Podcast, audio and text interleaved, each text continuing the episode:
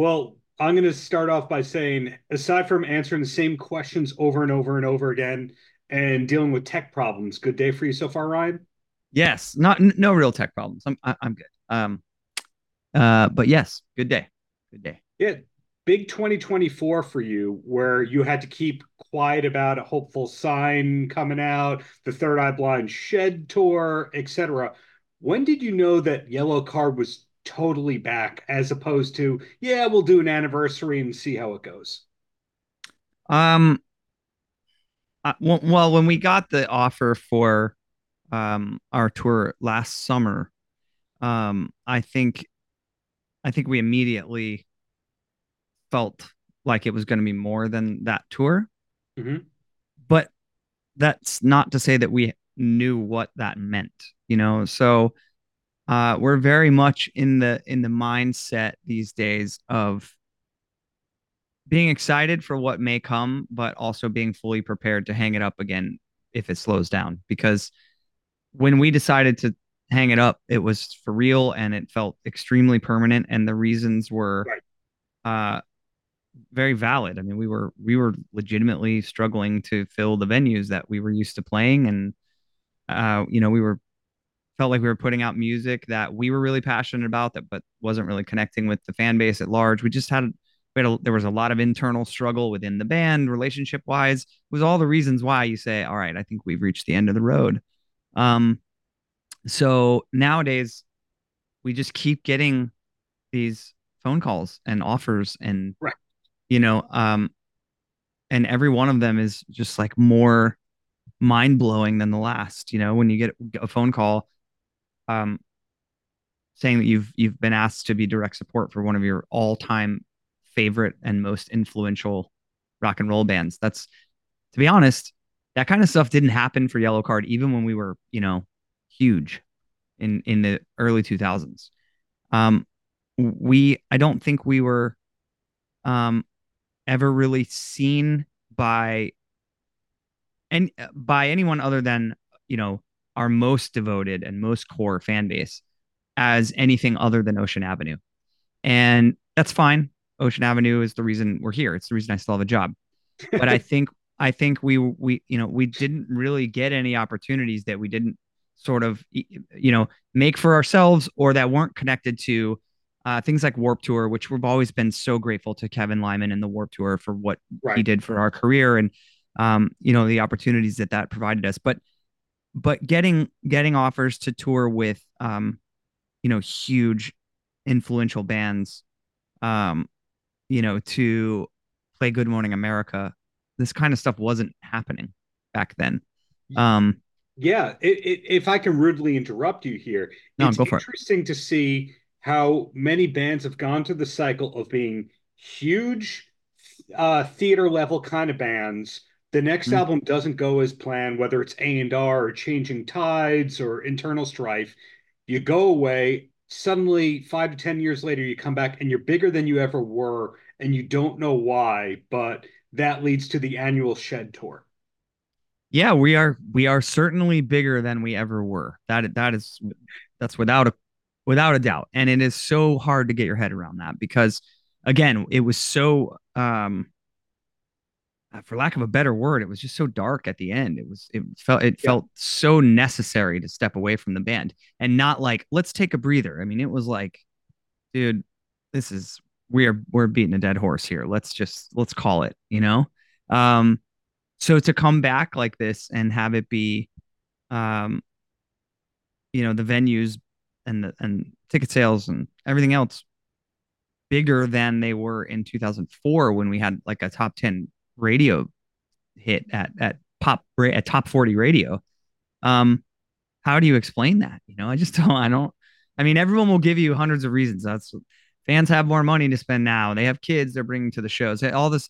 That's not. That does not equate to three, four, sometimes five times the amount of people that we would play for in a market were coming out to see us this summer. Yeah. Um, you know, I think the San Diego House of Blues cap is like 1300 or something like that, maybe 1600. We sold 8,000 tickets in San Diego at Petco. It, that's just not that's not just people's kids coming with them to the shows, you know? So it, it's there are people that are are showing up to see us for the first time. Um, I think more people are seeing us for the first time than not at these Mhm. shows that we just played.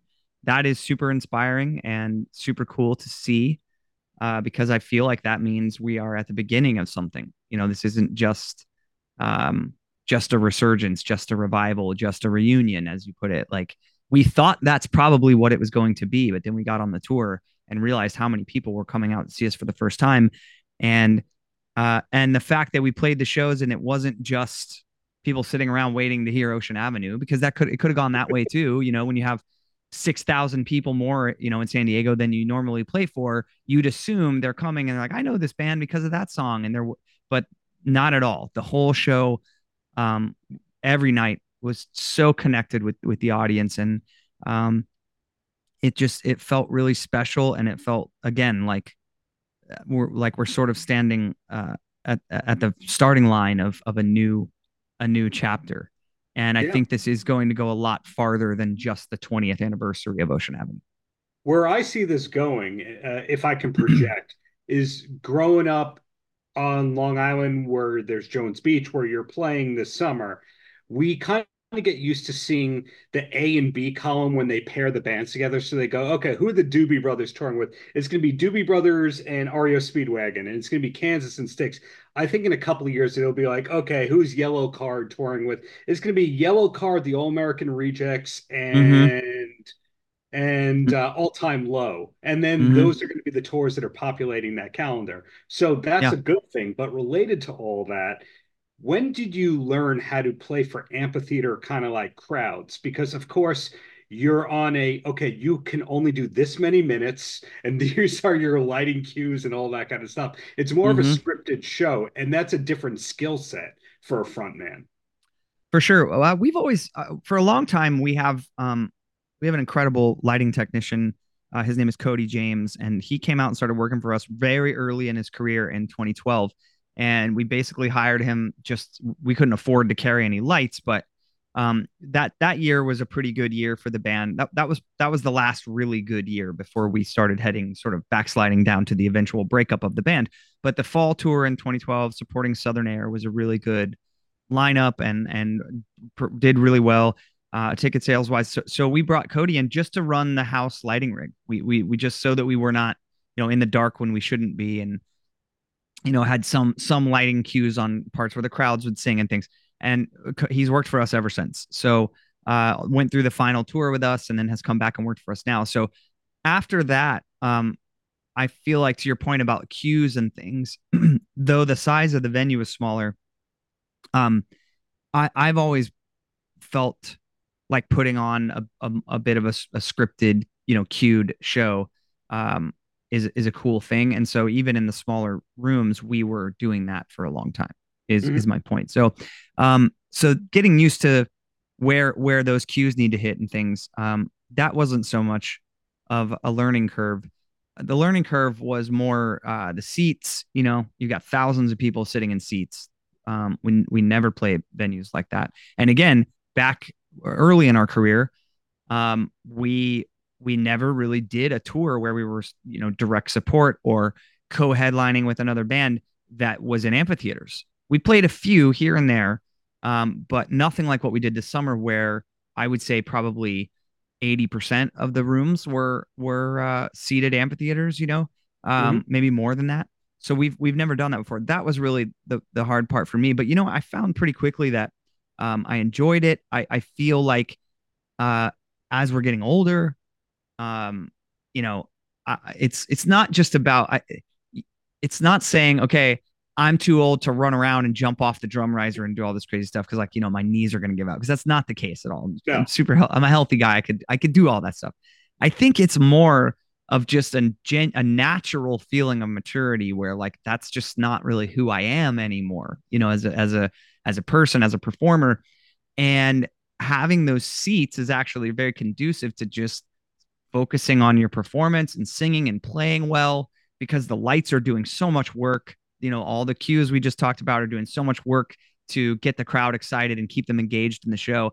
So I really enjoyed, honestly, uh, the chance to be a little more stationary and uh, take care of my voice and and you know be more supported because I'm not out of breath because I've been you know running back and forth across the stage or again you know House of Blues just um, sweaty House of Blues shows you know so um, that was something that took me a few shows to get in the groove of because I think I felt unnatural like I need to I need to be on that side of the stage and that side of the stage and then you know I, I got to be all over the place and as I settled into not doing that as much I feel like without a doubt for me personally it's the most comfortable i've ever felt as a vocalist oh. on a tour um, i feel like 99% of the the footage i watch and hear back for the first time in my career i'm like oh well right on man you sound good uh, you know I've, i mean i'm i'm my own worst critic as as we all are i think in this you know in this uh, job but i just felt yeah i felt really good singing and um and and performing and i think the seats actually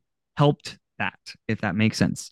Because I think as a rock band who's been playing sweaty House of Blues shows for your whole career, you get you can you can get intimidated by the seats because you think, well, we're not going to have these big, crazy, you know, energetic um, pits full of people slamming into each other and running around. How's this going to go? Um, but you know, one of the one of the best shows I think, um, as far as it it really um, exceeded our expectations or like proved us wrong. The venue in Atlanta that we played um, is basically in a neighborhood. If there are there are houses. You, if you look at the top of the, the venue in the back, there are people's backyards along it. So there's the a very Alpharetta? yes, uh, yeah, yeah, yeah. There's a very um low decibel level. You know, you have to keep the the show has to be pretty quiet compared to most rock shows.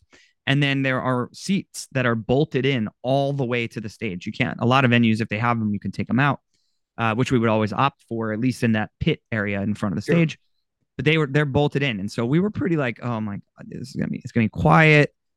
People sitting all the way to the front, like how what are we gonna do to like keep the energy up at this show? It was so fun, dude. Everyone, you know, just just uh everyone there was just so connected with the band and the music, and I that was such a a running theme for the whole summer was I think just how connected we felt to to the crowd every night. Um, there were some really standout shows, but I, I, there weren't any that that weren't memorable, you know. And um, I, I, don't know that we've ever had a tour like that either. But cool. the the just the the energy around the band right now is just so good. I made it through the whole tour without getting sick. I've never done that in my entire career. And my illness is related on tour. My sinus infections that I've been riddled with my entire career are equal parts immune system and stress and anxiety. You know, that's what brings those on. And this tour was stress free, anxiety free. The the energy between, um, you know, the four of us in the band net has never been better. Um, Great. Just it, it's just such a cool time to be in Yellowcard. I wish it had always been this way, uh, but better late than never better late than ever. And the last question before I let you go here, you uh, have sold yourself a little bit short where you never stopped making music that people were hearing, whether you were a producer, songwriter, sideman, etc., collaborator. Are we going to hear anything from you outside of Yellowcard or a solo album in the near future, or is it all Yellowcard all the time, forever and ever? Amen. um, it's a lot of Yellowcard right now. Um, and and I'm I'm focused on that. We, you know, I'm not sure what our plan is yet for new music, but I I mean, at this point, it's safe to assume that it's in the pipeline. It's not like I can hide it from everyone, you know. Um, right. So uh, that's going to be something that obviously I have to focus a ton of energy on. But um, Ryan Mendez, the lead guitar player uh, of Yellowcard, and myself, we have a, an electronic kind of an ambient electronica uh, side project we called Jedha. You spell it J E D H A. Uh, we mm-hmm. put out a full length record last year. Um, we scored a movie in 2020, and it's something that when we have time, we're we're pretty passionate about working on. So, um, I'm uh, we may have a couple of other really really cool scoring opportunities in the pipeline this year. Uh, so we'll be working on that, and and uh, we're we're both hopeful that at some point we can make some new Jedha music too. So, um, as far as me putting out something on my own, I I think as a vocalist, you know, now that I'm sort of back back doing Yellowcard, that's that's where I'm gonna put my focus um, and and not really be trying to push um, songwriting on on my end. But with Jedha, it's just so different. It lives in such a different universe. Um, I mean, my my solo material also lives in a pretty different universe from Yellowcard as well. But um, Jedha being instrumental and electronic, and it's just you know it's it's something. It's really kind of a um, a, a long a long term project for Ryan and I. We you know we hope that when we're old and gray and and can't be literally can't be jumping off of drum risers anymore, uh, that we'll be scoring films and TV and making these records and stuff together. So that's um, you know it's something we we dream about. Uh, and if we can get another Jedha album together, it's funny we don't do anything with the project, you know, promotion wise or anything. We just don't have time and we don't have any new music to push. Uh, but we've been hovering like anywhere around six or seven thousand monthly listeners on Spotify, and that's a tiny number in the grand scheme of things. When you think about, you know, Yellowcard has four four and a half million or something, uh, but for us, it's to think that there's like multiple thousands of people that still go and listen to the record we put out last year. It's uh, it, it's pretty cool. So we're uh, we're gonna move forward with with Jedha when we can. Um, but but to your point, Yellowcard is uh, very much in the forefront as far as uh, you know, create working on something creatively right now. Well, congrats on a hopeful sign. Looking for the Jones Beach show on the Third Eye Blind tour. Glad Jedha's going. There's movie scoring, etc. Yeah. Congrats. Glad to see you're back in top form and looking forward to what's to come, Ryan. All right, man. Thank you so much for having me, dude. Paltrocast. How's your day going aside from doing interview after interview and answering the same questions and all that stuff? That's exactly what I've been doing. How did you know? I mean, they call it a press day for a reason, and some people love it because it's cheaper than therapy. And then other people go, Oh, stop talking about myself, please. Uh, which one are you? It it depends on the day. I, I, I have to say I like to listen more than talk at this point in my life. Yeah. Like my own story gets gets old after a while, I have to say. That yeah. sounds like your background as a boxer where you're open to being taught. You're very teachable. I am every day. I'm like, I, I try to be, you know, the willingness to be teachable, you know, I try because uh, I'm very stubborn by nature. Cold meat is what we were first connected to talk about. Yes. When did you actually wrap or finish filming on Cold Meat? It's it's like over a year ago, like a year and a half ago, and you know they had a premiere in England. Uh, that we were at the Fright Fest, and you know we couldn't go. I mean, Allen was there in England, my co-star, and we couldn't go because of the actors' strike.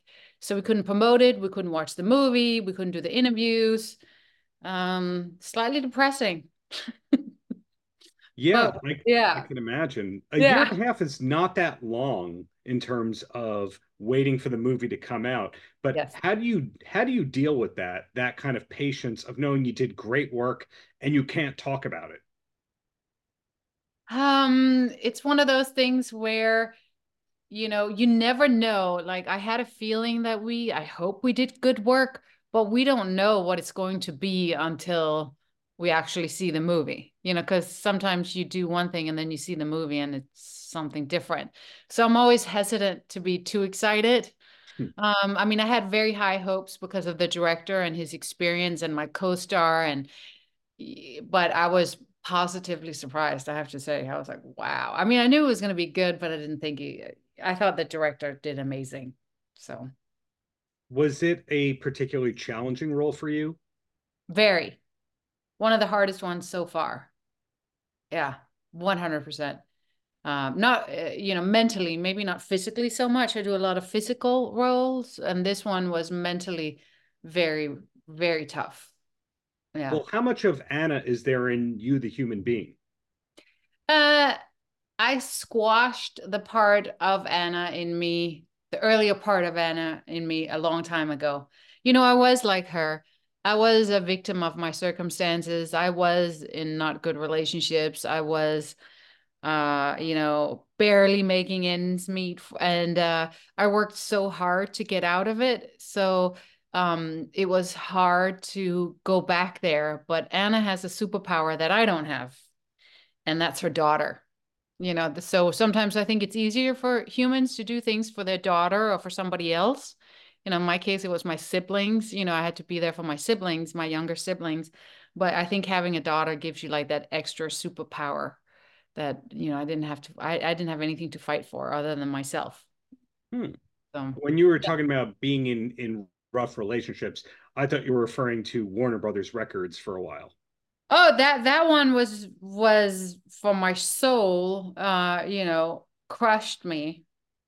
Yeah. Uh, and um and also I think because I was I had that stubborn thing, which is a good thing and a bad thing because you know, female rock wasn't dead. I was going to reinvent the wheel. I got a six album deal with like, I had the best manager. I had, you know, Rob Cavallo, you know, signing me to do my record. I was, you know, I, I had all these dreams and hopes as you do, you know, and then they just got squashed. completely. It's unfortunately one of the most common stories ever that it's usually the longer the record deal that you sign, the more likely you're going to be dropped before the first album comes out or after the first album comes out. I didn't get dropped. I had to fight to get out. They just didn't want to release my album. So I wrote 160 songs. You know, they fired my band and then they had me write with all these people. I wrote 160 songs and they just didn't know what to do with me because it wasn't authentic anymore at that point. And then um, you know, uh, they didn't want to let me go either. So it was it was a long, excruciating battle that, you know, almost, you know, broke me there. Yeah. I, I, can only imagine because that's another situation where you're creative and you're pouring your heart out, but you're waiting for somebody else to release it, somebody else to distribute it. And then if you speak out publicly about your record company being bad, that blackballs you further. So it's really yeah. No, I was, uh, you know, I sold my condo, I sold everything, I got out of my record deal, and then what I did, I got everything back and then I went and I started uh, with another band called Letters from the Fire became their lead singer and I said these are the songs we're doing. So I at least got to do some of the songs that were supposed to be on the record. So mm-hmm. I got a little bit of redemption. Right. Yeah. Yes so do you still have the musical bug because I know that you've been able to sing on some soundtracks yes uh, are you a singer who acts? Are you an actress who sings? Because I know there's also production work. You're very hard to define. I can't just go, well, Nina is blank at this point in time. I think I'm just an artist, you know, I wherever, you know, I have a hard time singing other people's songs because that's the one place where I have the freedom to do what I want to do. So I don't like uh, to be, you know, in music, it's where I'm free because as an actor, you hit the mark, you have a lot of not so much in indie movies, but more, you know, TV and stuff. So that's the one place where I don't like to being told what to do. But I think I'm both. I'm just an artist who like to express myself. Where in singing, it's a little bit in a box because I sing a certain kind of music. And whenever I try to go outside the box, the fan, the bandmates, the whoever does not like it. Whereas an actor, I get to, you know, explore all these different parts of myself. But uh, I'm I'm I'm still doing music. I just can't tour. I can't do both because it's like having two lovers.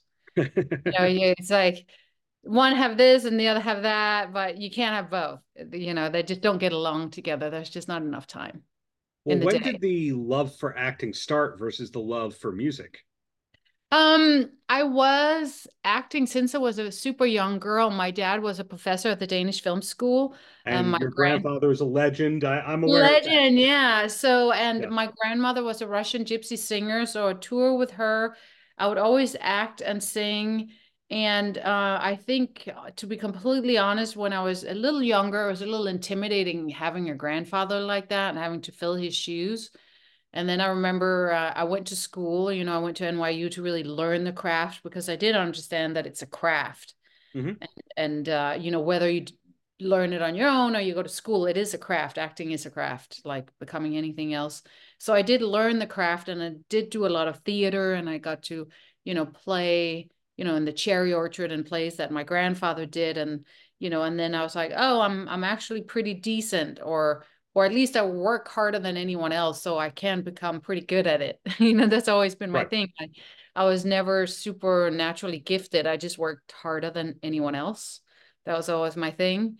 And then um, I just, uh, you know, I would get into acting and then I would get these roles I didn't like and then I would be so frustrated and then I would go and sing and then I would be on the road and then I would have FOMO, then I would come back, then I'll get back auditioning, but I didn't get the parts that, you know, it's like this, like, you know, when I was on the road, I wanted to act. When I was acting, I wanted to be on the road. And yeah, it was, it was that, there was that. And then now for the first time, I'm, I'm playing parts that I want to play. It just it took a while, you know. In the beginning, I just took anything that paid. I was like, "Yay! I'm a working actor. They pay me." Well, it comes back to what you said a little while ago when I said that I couldn't come up with a job title for you. You're an artist, you're a creator. So you're finally at the period of your life where you're just creating the things that you want to create. Yes. And I learned to say no, you know, um, to you know, because I was on a hamster wheel. I was working all the time and I was shooting and I was doing like, I remember one year, like 24 commercials in a year. I've done over 500 campaigns and I was just, I was doing all these reality, I did reality TV shows, I did hosting, I did, I would just say yes to everything, but it took me away from what I really wanted to do. Which yeah. was create your own art, or what was that thing that you really wanted to do? To do parts, you know, like cold meat, where uh, I feel utilized. That that part scared me because she's so far away from me. To work with people like Allen Leech, you know, who's I think a brilliant actor, and and to to do challenging parts. You know, the one I did, you know, I did like before was Hell Hath No Fury, which was like that. Like I've done a lot of really great challenging parts, and I have a few coming up. So you know, um, that um, you know, then it's fun to act. It's not fun to act like hit your mark, say that line, and I don't know what to do with the character, and I don't know how to prepare because I'm just kind of filling out a piece of the story, and I don't really matter, and they don't really want you to be creative.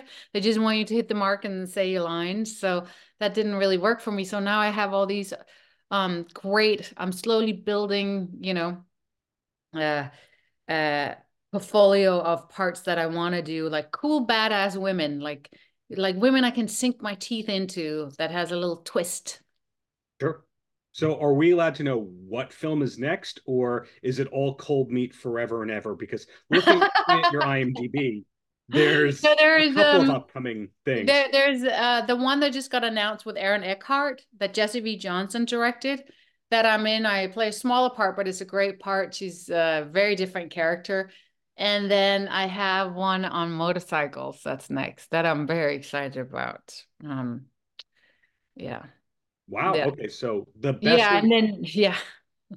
The best way to know, sorry to interrupt you, no. uh, the best way to find out about what's next is that Instagram or do you have a preferred Instagram and today I'm upside, I'm updating my website. I've been bad. I have been a very bad girl. Uh,